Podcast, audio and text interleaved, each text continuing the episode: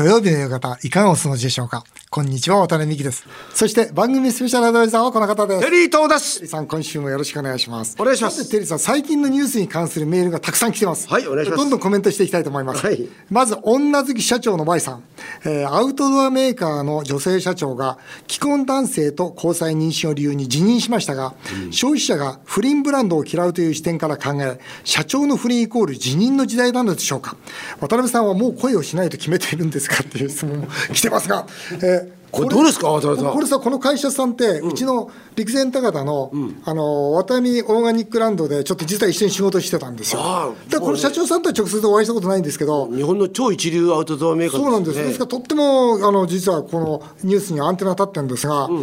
なんか既婚の女性、男性とその交際して、子供ができたんでしょ、だから辞めますって。辞めるのかな？あれ分かんなかったんだけど正直言って、それはそれでしょうと思ったんですけどね。それはそれでね。社長の不倫イコール辞任の時代じゃないよね。もういいですよね僕は万が一不倫したとしても辞めなくていいでしょ。てやめなくていいで してください。それだけは頼みますよ。で例えばね、その不倫した相手がそれこそなんかえー許せないみたいなこと言ったら、それは僕ねまずいと思うのねあでも相手がそれでいいじゃんって言ってるんだったらいいんじゃないですかそれぐらい難しすぎますよねはい、じゃあそうします。えー、青春小僧さんです。えー、ワタミビール値上げと新聞に大きく出ていました。渡辺さんがフェイスブックで、でもお通しをやめるからトータルの客単価は変えません。とちゃんと説明していました。マスコミは悪いところだけ切り取っていくんですね。っていうことですよね。本当なんですよね。この方本当に理解してくれて嬉しいんですけど、記者会見も、そのお弁当値上げしませんっていう記者会見だったんですよ。でも、たまたま、そのビールどうするんですかってから、ビールは値上げしますって、本当30秒ぐらい答えたんですね。それがやたら大きく書かれて、もう値上げって書きたくてしょうがなかったんでしょうね。うん、ななんなんですか？いやまあ流れでしょ。今は値上げって書きたいんですよ、マスコミの方は。ああそう。どこもかしこも値上げだから、ね。値上げっていう時に値下げって言われると嫌なんでしょう、きっと。でもさ渡辺さんこんなに頑張って努力してるのにかわいそうだよね。もうちょっとね、もうちょっとさ俺のいいとこ見てよみたいな。本当、テリーさんに言ってくださいよ、が頑張ってるからね、値下値上げしない、偉いぐらいね、言ってくれないんだけど、誰も言ってくれないんだ。何なんですかねこれ。ななんか悪いことをさ香川さんもそうだけど、あんなにいい演技してんのに、一回さ、うん。飲み屋で暴れてるともうそれでさ人間としてダメみたいに言われちゃってそうだね。んもったいないなと思本う、当そう思うね、なんかでも日本っていうのは悪いとこ見たいんだろうな。本当足引っ張るよな、さて CM の後は今注目されております広島県のある市長さんとテレビ電話を結んでお話を聞きます、えーぜひお聞きください。今回のゲストは広島県安芸高田市の石丸真二市長です石丸市長は京都大学経済学部卒業後三菱 UFJ 銀行に就職し為替アナリストとしてニューヨークで勤務するなどグローバルな経験をお持ちです。河井克行元法務大臣が広島県内の地方議員や首長に現金を渡した選挙違反事件で地元の安芸高田市長が辞職したことをきっかけに市長選に出馬し37歳で当選。公約だった民間から公募した副市長を議会に提案するも財政難などを理由に否決されてしまいます。石丸市長は同じく財政難を理由に市議会の定数を半分削減する条例案を提出しましたがそちらも否決されてしまいます。議員を前に恥を知れというフレーズを使いメディアで大きく報道されました。渡辺美樹さんも民間から国会議員になった際参議院は廃止衆議院は半分でいいと議員定数削減を提言しています。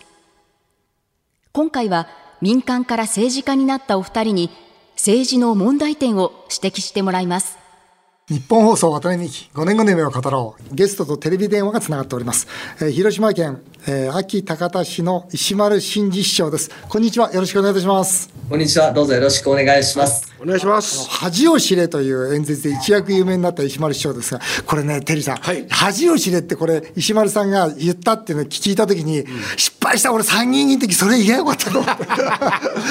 て。ね、他の議員に恥を知れって、なんでそれ言わなかったんだってすげえ反省させてもらった石丸市長なんですが、そもそもですね、どうして銀行マンから市長になろうと、そう思ったんですか、もちろん給料も下がったと思いますが、それでもやろうと思ったらなぜですか？そうですね、待遇の面では正直、割に合わないなと思います。まあそうでしょうね。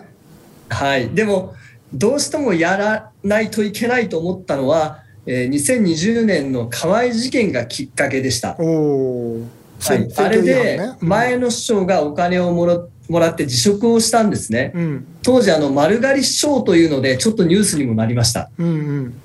でそのニュースを私東京で知りまして、うん、その時銀行マンだった。銀行マンです、うんうんうん、はい。東京で仕事をしててニュースを見てると、うん、えー副市長が、当時の副市長が選挙に出馬を表明したという話だったんですね。ただ、他に候補者はいませんと、無投票になりそうですという話だったんで、おかしいだろと。あんだけ問題があったのに、その辞めた市長が後継だと言ってる副市長だけしか出てない。誰か出ろよとものすごく強く思ったんですね。うんうん、でも、誰も出ない、出られないのも田舎の実情としてよく分かったので、うん、じゃあ自分がやろうかなと思ったのが出発点です。なるほど。もともと政治には興味があったんですか？そうですね。あの、ゆくゆくはぐらいでは。ああ、そうなんだ。もともと思ってた。はい。うん、じゃあ一つのね、きっかけかもしれないね。その後、あの、副市長を公募で募集して、それで、まあ、議会に提案して否決されてますよね。はい、これはその副市長、どういう副市長を選んで、そしてどういう改革をするために、その彼ら、まあ、その皆さん4人でしたっけ、4人にこの副市長になっていただこうとしたんですか？はい、あの市長になる時からこの公募という案を温めてまして、うん、で実際就任してから実行していったんですけども、うんうん、あのその前に居眠りを指摘しまして 議員の。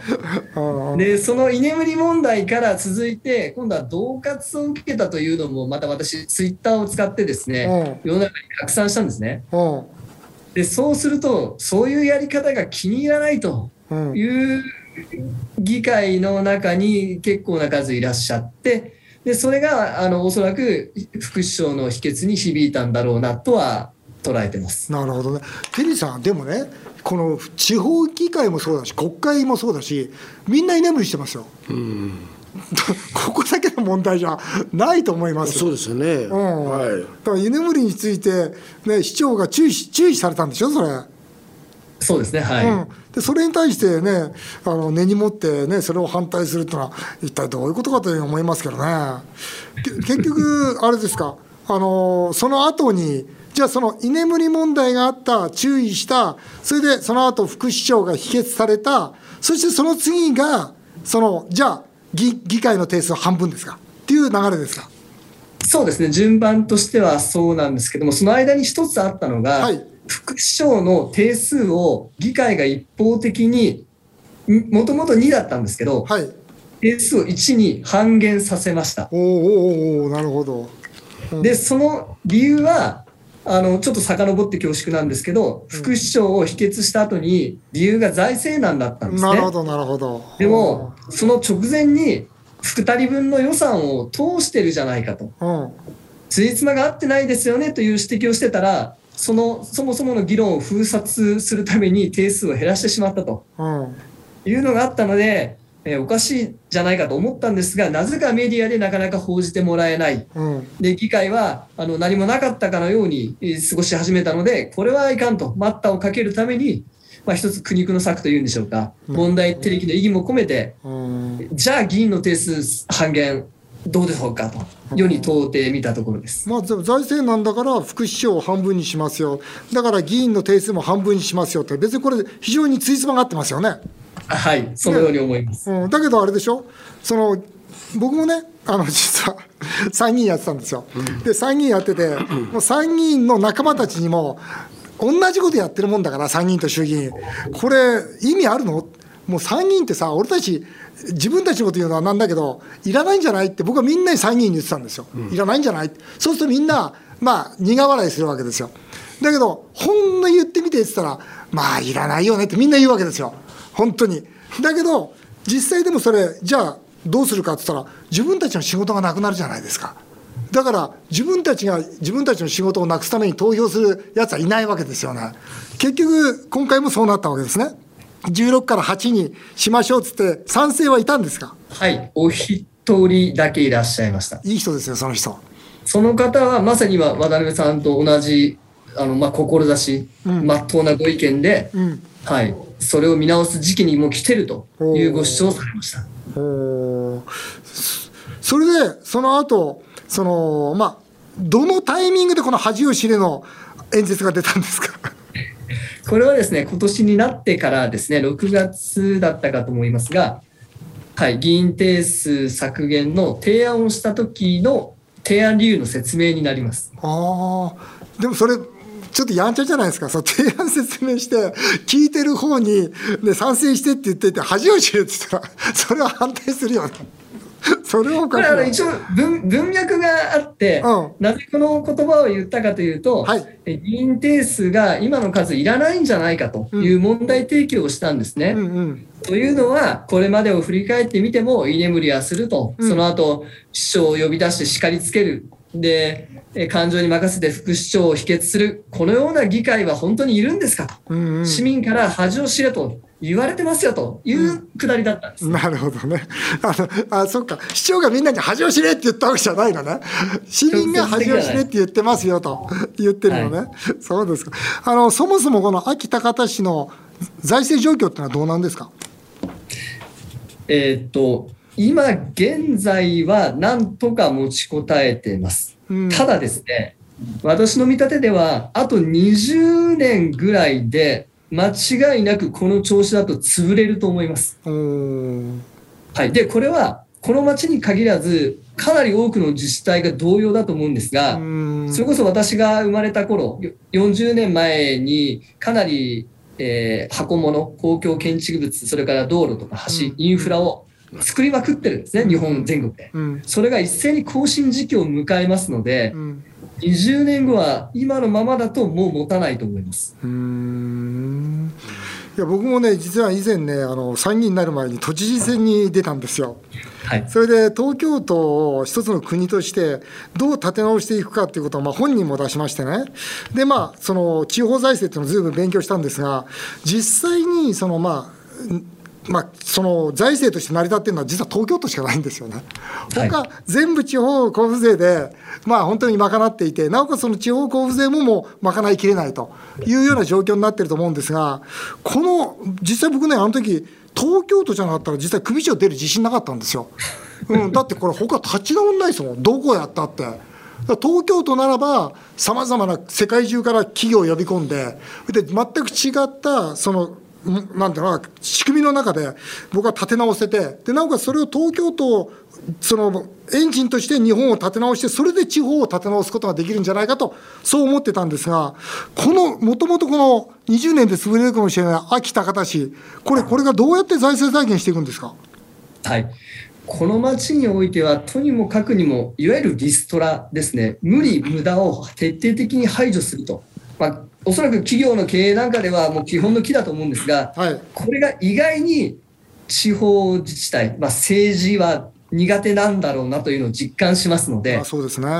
ですよね。で、まあ、とにかく嫌がるんですね。それこそ市長、議員も嫌がります。うん、手を汚したくない。うん、でも、もうやらないといけない時期に来てると思いますので、私はこれを残りの任期が2年弱なんですが、この中で確実に実行、実施したいと思ってますでもそれ、実施できるんですか、あの一番問題は、やっぱ地方の場合には、やっぱりこの議会の賛成がないと、前に進んでいけないという事実がありますよね。この恥を知れという、この人間の関係性の中で、大丈夫なんですか？あの難しい面はなくはないんですけども、実はこれ私の中では一つ計算がありまして、あの、それこそ拡張してる経済と違って、これから縮小していく経済社会なんですね。となると、え削っていく、抑えていくことがメインになるので、議会の承認というのは極論いらないんです。執行権でアクセルを踏まなきゃいい話なんで、なるほど。議会がブレーキをかけるのはあの往々にしてあって、特に拡張期ですと邪魔をされるんですね。うん、なので、議会の機嫌を取らないといけないという実際もあったかと思うんですが、今はブレーキ、あ、じゃない、アクセルを踏まなければいい。要は市長が、これはもうやりませんと言えば、止められは一応しますので、なんとかできると思います。そのでも縮小予算については、やっぱり承認させなきゃいけないんで、そのいや、そんな予算ち縮めるのはだめだよっていうことで、議会が邪魔しませんか？はい、あのいわゆる文句は出てきます。ただ、えー予算をつけて執行させることは議会にはできませんので、うん、市長がやらないと言った以上、まあ、例えば不信任を出すぐらいしないと、もう手が出せないという状態です。うん私はあの政治家の時代ですね、もう参議院廃止、あと衆議院半分、で地方議員は日当制ってずっと提案してたんですよ。だって地方議員、別にそんな忙しいわけじゃないですから、こっち、あのもう国会で、国会議員だって大して忙しくないんですよ。でも地方議員、もっと忙しくないわけですよ。そしたら日当でいいじゃないかと、1日2万円でいいからとか、一万それこそ1日1万円でもいいと。まあ、これはあの僕はニュージーランドとかオーストラリアでこう仕事してるんですけど、もうほとんどその、なんていうのかな、もう手弁当が当たり前なんですよ、その他の国々に行くと、日本みたいに地方で手厚い給料もらってるってこと、僕、見たことないんですね。だからこれ、この地方議員のこの給与体制自体見直すっていうの、いかがですか？あー私も大賛成です。実際あ、ほとんどの市議会、あと県議会とかもなんですけど、議員が年間働いてる日数って、せいぜい50日ぐらいです。そうですね、50日もね、本当どうかなと思うぐらいですよね。ないかもしれないですね。で、しかもその1日も、あの、9時5時で拘束されてるわけじゃなくて、まあ、半日、せいぜい半日かちょっとぐらいで、か？なり終わります。そんな楽なんですよ。うんいや 実はそうなんでで、これ知られてないんですよね。で、例えば県議会議員の方なんかですと、私の待遇より全然上ですので、あそうですか。市 はい市長の待遇より？はい、上です。一方で市長は365日、いわゆる休みという概念がないので、そうですね。24時間もちろん仕事、職務にえー縛られます。うんそれを考えると、議員というのが、いわゆる、まあ、固定給というんでしょうか、うんそれで年間の、あのー待遇を保障する必要があるのかどうかというのは、一遍きちんと議論した方がいいんじゃないかなと思います。うん、なるほどね。僕でもね、はい、テリーさんどうぞ。石丸市長の言ってることはすごく正論なんですけども市長は楽しい提案をしてませんよねだから市民の支持を得るってこともすごく大切なことでまずそれを先に言って最初に言った削減ですとかですね定数を削るとかっていうことを一番正しいことなんですけどもそれをやりだしたらこれはもうみんな拒否反応を起こすのは当然だと思うんですよね。ですから本当は石丸市長はじゃあこの秋田形でどんな楽しいことを市民にしてくれるのかどんなにみんながワクワクする若い人がいいな誇りに思われるってことを提案をしないと今、石丸市長が、そのテリーさんが言うような、こういう市にしていきたい、えー市民に訴えているようなことってあるでしょ、やっぱり。それは何がありますか？そうですね。あの、この町にある大事なものをもう一回市民みんなで共有したいなと思って、いろいろ仕掛けてはいます。ですので今、テリーさんがおっしゃったうん。ようなですね、まだまだ規模はちっちゃいかもしれないんですけども、ん。市民みんなで、ああ、これいいよねとうん、思える、言い合える、そういうところは一応目指しているつもりではあります。そうですね。それで市民を味方にしてだから多分ほらあの東国原さんあれやっぱり宮崎でそういうふうなしたたかなやり方やったじゃないですかああいう形でとりあえずマスコミとか今言った恥を知れってんでもうね全国区になったんでそのね 恥を知れランドでも何でもいいからそういうのをやるみたいな形の方がよっぽどいいと思うんですよ。恥を知れランド面白いな。秋高田市の名産とかこれはおすすめっていうのって何かあるんでしょうか？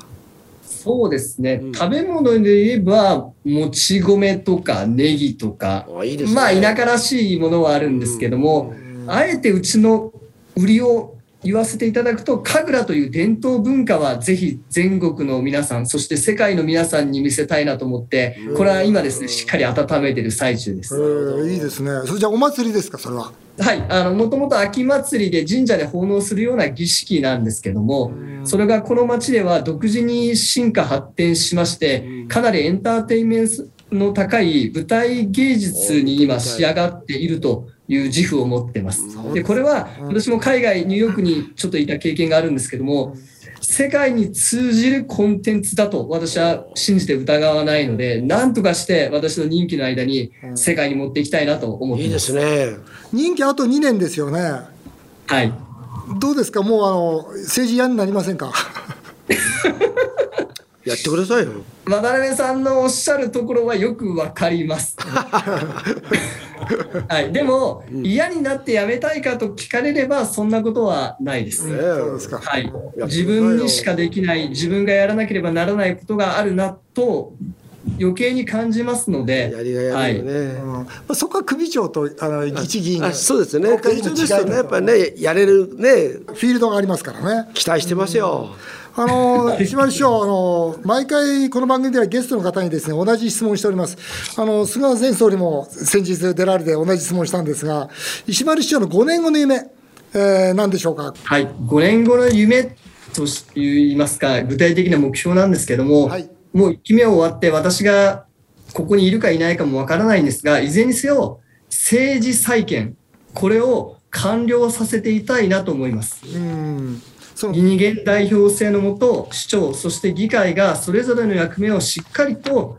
果たす。で、それを市民がちゃんと見てると。うん、この当たり前のことが意外と日本の地方政治、まあ、国政もそうかもしれないんですが、苦手なんだなというのを痛感したので、はい、5年後には、それをまずこの町、秋高田市で実現して、そこから願わくば、全国に広がっていったらいいなと思ってます。あいいですね。はい、いいですね。二期二期三年目になりますね。五、うん、年後って言いますとね、二期三年目に実質それをやってねそれまでもずっとやっててほしいですよね。実現していただきたいですね。テリーさんあのなんか最後いや本当になんか必要にやっぱりなんかこれ嬉しいじゃないですか。うん、こういう若いね政治家の人がやっぱ本当にね書いてってくれるのは、うん、だからその町自体も誇りに思いますよね。もう市民の皆さんもなんかね応援してね、もう彼の悪悪いことしそうもないですからね石丸市長 あの応援してますよ。はい、ありがとうございます。はい、あの石丸社長ぜひ、ぜひ頑張ってください。ね、一等勝負ですから、はい、まずこの国をですね、その、この秋高田市から変えるという思いで、ぜひ政治をしていただきたいと思います。頑張ってください。今日どうもありがとうございました。はい、失礼します。どうもありがとうございました。どうもありがとうございました。ということで、渡辺美5年後の夢を語ろう。今回のゲストは、広島県秋高田市の石丸真二市長でした。ありがとうございました。日本放送、渡辺美希5年後の夢を語ろう。この番組ではメールをお待ちしています。渡辺さん、テリーさんへの質問、相談、何でも結構です。メールアドレスは、夢5アットマーク 1242.com 夢5アットマーク 1242.com メールを読まれた方には、ワタミとテリー伊藤さんが組む唐揚げの天才のオリジナルステッカーをプレゼントします。この番組は放送終了後、毎週、ポッドキャストでもお聞きいただけます。詳しくは番組ホームページをご覧ください。渡辺美希5年後の夢を語ろう。この後も素敵な週末をお過ごしください。お相手は渡辺美希でした。あなたの夢が叶いますように。